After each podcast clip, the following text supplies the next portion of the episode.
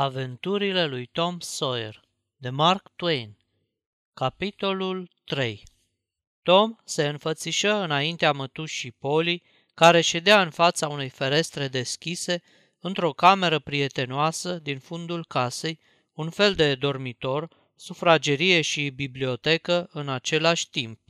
Aerul înmiresmat al verii, liniștea îmbietoare la odihnă, parfumul florilor și zumzetul monoton al albinelor o făcuseră pe mătușă să ațipească. Moțăia cu andrelele în mână, motanul îi ținea de urât, dar și el adormise în poală. Ca să nu-i pice ochelarii, și îi proptise pe tâmple printre șuvițele sure. Era încredințată că Tom o zbugise de mult de la treabă și se minună când îl văzu predându-se, iar puterii ei cu atâta semeție. Mătușă, acu îmi dai voie să mă duc să mă joc? Cum, așa repede? Cât ai făcut până acu? Tot gardul, mătușică. Tom, nu minți, toate ca toate, dar minciuna nu înghit. Nu te mint, tușă, zău că-i gata tot. Mătușii Poli nu-i prea venea să creadă. Se duse să vadă cu ochii ei. S-ar fi mulțumit să se dovedească adevărat măcar și un sfert din ce-i spusese Tom. Dar care nu-i fu mirarea când văzu gardul spoit tot, cu grijă, strat peste strat, ba încă și împodobit cu un brâu. Parcă nu-i venea să-și creadă ochilor. Ei, comedie!" exclamă ea. N-am încotro. Trebuie să recunosc că știi să muncești când vrei. Băiete, Apoi coborâ prețul laudei adăugând, Da, tare rar vrei, ce să zic? Hai, du-te la joacă, să nu uiți însă să te întorci săptămâna asta, diavole, că de nu îți pun pielea pe băț. Era atât de copleșită de măreața lui ispravă, încât merse cu el la cămară și îi alese un măr de soi. Ildete, împreună cu o predică despre însemnătatea și gustul sporit al unui lucru bun, dobândit nu prin păcat, ci prin cuvincioasă osteneală. Pe când încheia cu o frumoasă înfloritură în stil biblic, Tom șterpeli o gogoașă. Apoi se străcură afară și îl văzu pe Sid, care tocmai urca scara ce ducea la odăile de sus. Puse mâna pe niște bulgări de pământ și zvrrr cu ei în Sid, până ce mătușa Poli, luată prin surprindere, să-și vină în fire și să se grăbească a sări într-ajutor, vreo șase-șapte bulgări își nimeriseră ținta, iar Tom o și zbughise peste gard, făcându-se nevăzut. Sigur că exista și o poartă, dar Tom era de obicei prea grăbit pentru a o folosi. Se simțea cu inima împăcată acum că se răfuise cu Sid, care îi arătase mătușii ața neagră și îl băgase în bucluc. Ocoli cu băgare de seamă casele de la drum și ajunse într-o ulicioară noroioasă care trecea prin dosul grajdului mătușii. Trecu dincolo de zona periculoasă în care putea fi prins și pedepsit. Se îndreptă spre piața publică a târgului, unde două armate de băieți aveau întâlnire pentru a-și măsura forțele conform unei înțelegeri prealabile. Tom era generalul comandant al uneia din oști Joe Harper, prietenul său cel mai bun, era căpetenia celeilalte. Acești doi mari comandanți de oaste nu se înjoseau să ia ei înșiși parte la luptă. Asta era treaba răcanilor. Așezați pe o movilă, conduceau amândoi operațiile, transmițând ordine prin aghiotanți. Oastea lui Tom cuceri o mare victorie, după o luptă îndelungată și aprigă. Apoi se numărară morții, se făcu schimb de prizonieri și se căzu de acord asupra condițiilor conflictului următor, stabilindu-se și ziua bătăliei ce devenea necesară, după care oștile se aliniară și părăsiră în colonate câmpul de bătaie, iar Tom se îndreptă singur spre casă. Trecând pe lângă locuința lui Jeff Thatcher, văzu în grădină o fetiță necunoscută, o ființă drăgălașă, mică, cu ochi albaștri și părul bălai împletit în două coade lungi. Purta o rochie albă de vară și pantalonași lungi, brodați. Proaspăt încununatul erou căzu în vins, fără să fi tras un singur foc. O oarecare Amy Lawrence îi pieri din inimă, fără a lăsa în urmă nici umbra unei amintiri. Crezuse că o iubește la nebunie, își închipuise că o adoră și iată că nu fusese decât un capriciu. Îi trebuie să răluni întregi ca să o cucerească. Nu era decât o săptămână de când îi se destăinuise și ea. Timp de șapte zile, numai șapte zile, fusese cel mai fericit și cel mai mândru băiat din lume. Și iată că, într-o singură clipă, ea îi ieșise din inimă ca un oaspe întâmplător, a cărui vizită a luat sfârșit. Sorbi din ochi, în taină, pe acest idol nou, până băgă de seamă că și ea îl văzuse. Atunci, prefăcându-se că nu o vede, începu să facă fel de fel de jumbuș lucruri ca să-i câștige admirația. Se mai muțări așa un timp, dar în toiul unor acrobații primejdioase, trăgând cu coada ochiului spre fetiță, văzu că se îndrepta nepăsătoare spre casă.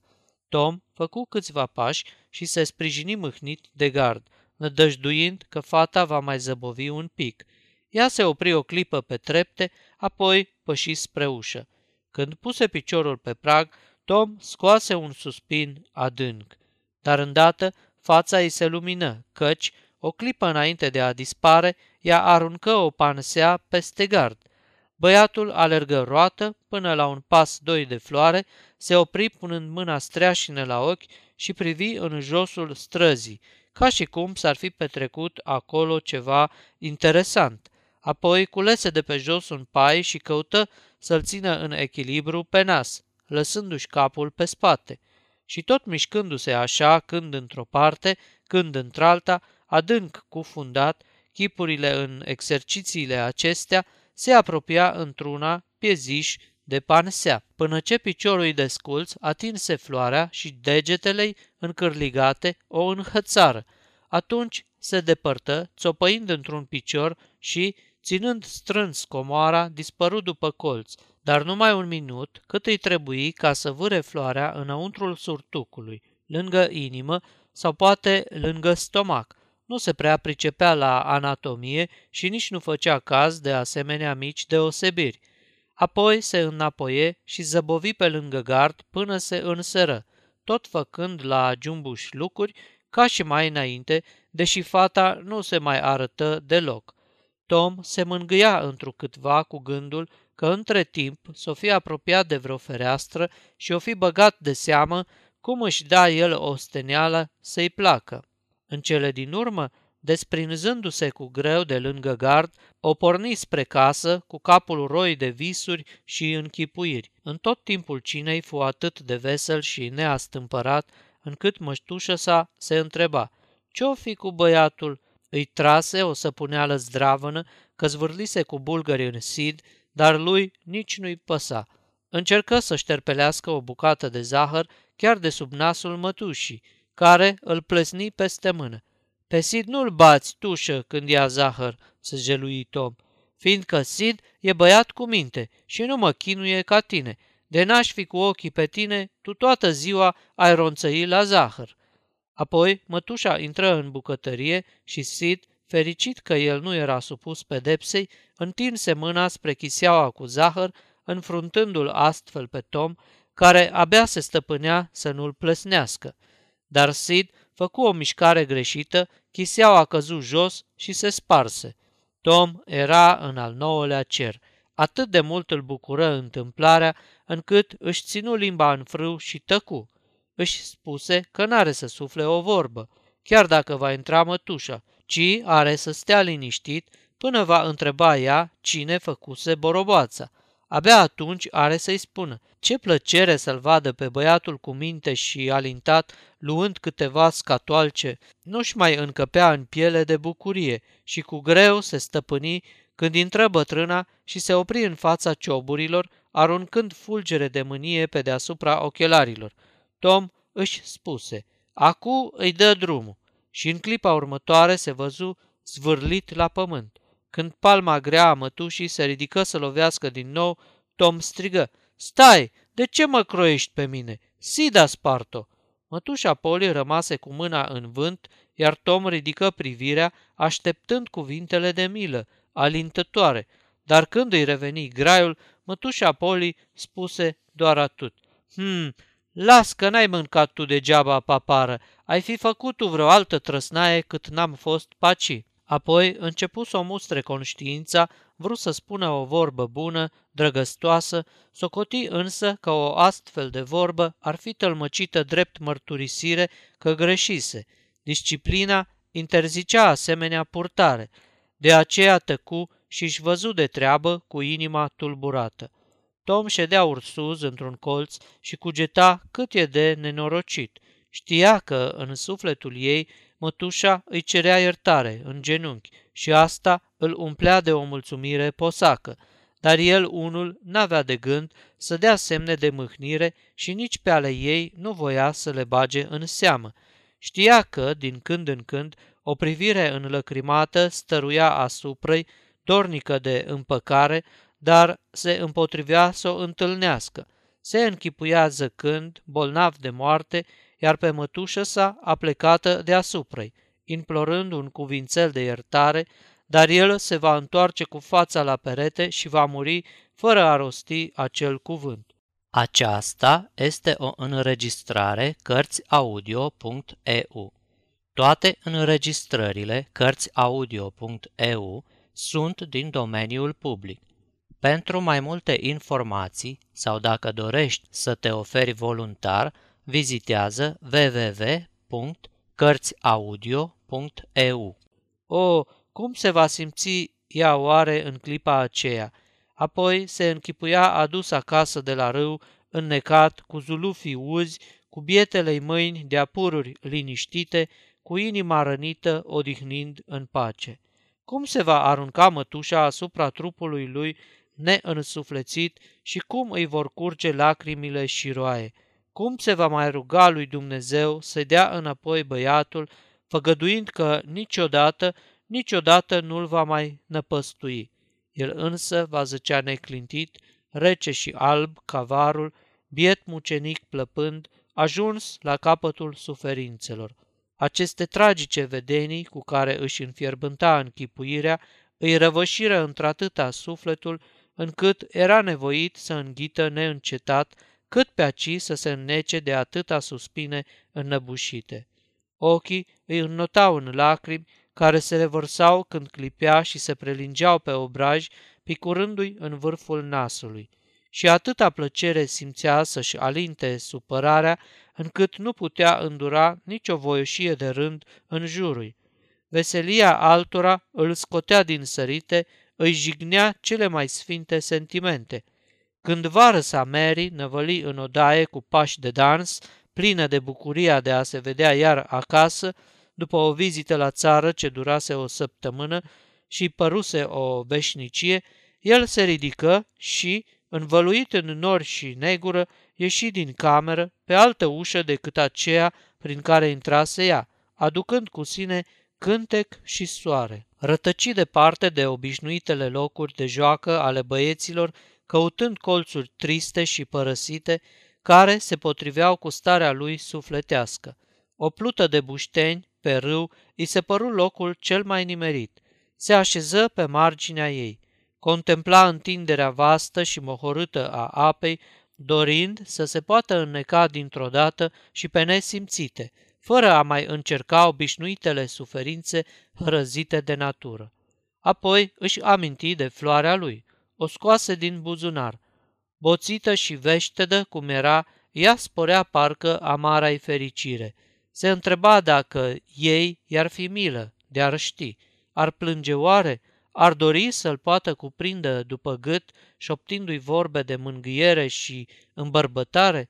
Sau i-ar întoarce spatele cu răceală ca toată această lume perfidă? Vedenia asta îi dădea chinuri atât de plăcute, încât și-o readucea într-una în minte, privind-o mereu sub altă lumină, până când, în cele din urmă, ea se destrămă de mult ce-o folosise. În cele din urmă, Tom se ridică oftând și se cufundă în întuneric. Pe la nouă și jumătate, zece, trecu pe strada, pustie la acea oră, unde locuia necunoscuta adorată și se apropie de casa ei. Se opri o clipă și ascultă încordat. Niciun zgomot nu tulbura tăcerea. În perdeaua unei ferestre de la catul al doilea se răsfrângea pâlpâirea slabă a unei lumânări. Oare acela să fie lăcașul binecuvântat în care să lășluia ea? Sări gardul, se furișă printre răzoare până ajunse sub fereastră. Privi în sus, vreme îndelungată, stăpânit de o emoție puternică. Apoi căută un loc în dreptul ferestrei și se lungi la pământ, pe spate, ținând strâns în mâinile împreunate pe piept biata floare veștedă. Așa ar fi vrut să moară, afară, în lumea aspră și haină, sub bolta rece a cerului, biet băiat, fără cămin, fără o mână prietenă care să-i șteargă sudoarea morții de pe frunte, fără o față iubitoare care să se aplece milostivă asupra când avea să vină chinul cel de pe urmă. Așa îl va vedea ea când va veni a doua zi la geam să privească zorile voioase și, ah, vărsa va ea oare o lacrimă peste sărmanul lui trup neînsuflețit? Va scoate ea oare un suspin cât de ușor, văzând o viață tânără și plină de făgăduieli, atât de nemilos zdrobită, atât de timpuriu secerată? Deodată fereastra se deschise cu un scârțâit, glasul strident al unei slujnice profană liniștea sfântă și un potop de apă inundă rămășițele mucenicului care zăcea la pământ. Eroul, mai mai să se înnăbușe, sări în picioare și se ușură strănutând. În aer se auzi un vâjuit ca de proiectil, însoțit de o înjurătură înfundată, urmă un zgomot de sticlă spartă, apoi o făptură măruntă și nedeslușită sări gardul și, ca o săgeată, se împlântă în beznă. Nu mult după aceea, Tom, dezbrăcat pentru culcare, își revizuia la lumina unei lumânări de seu veșmintele ude lioarcă. Sid se deșteptă, dar chiar dacă îi trecu prin minte să facă anumite aluzii la anumite subiecte, se răzgândi și tăcu chitic, căci privirea lui Tom nu făgăduia nimic bun. Tom se întoarse cu fața la perete, fără să-și mai bată capul cu rugăciune, iar Sid trecu la catastif abaterea. Sfârșitul capitolului 3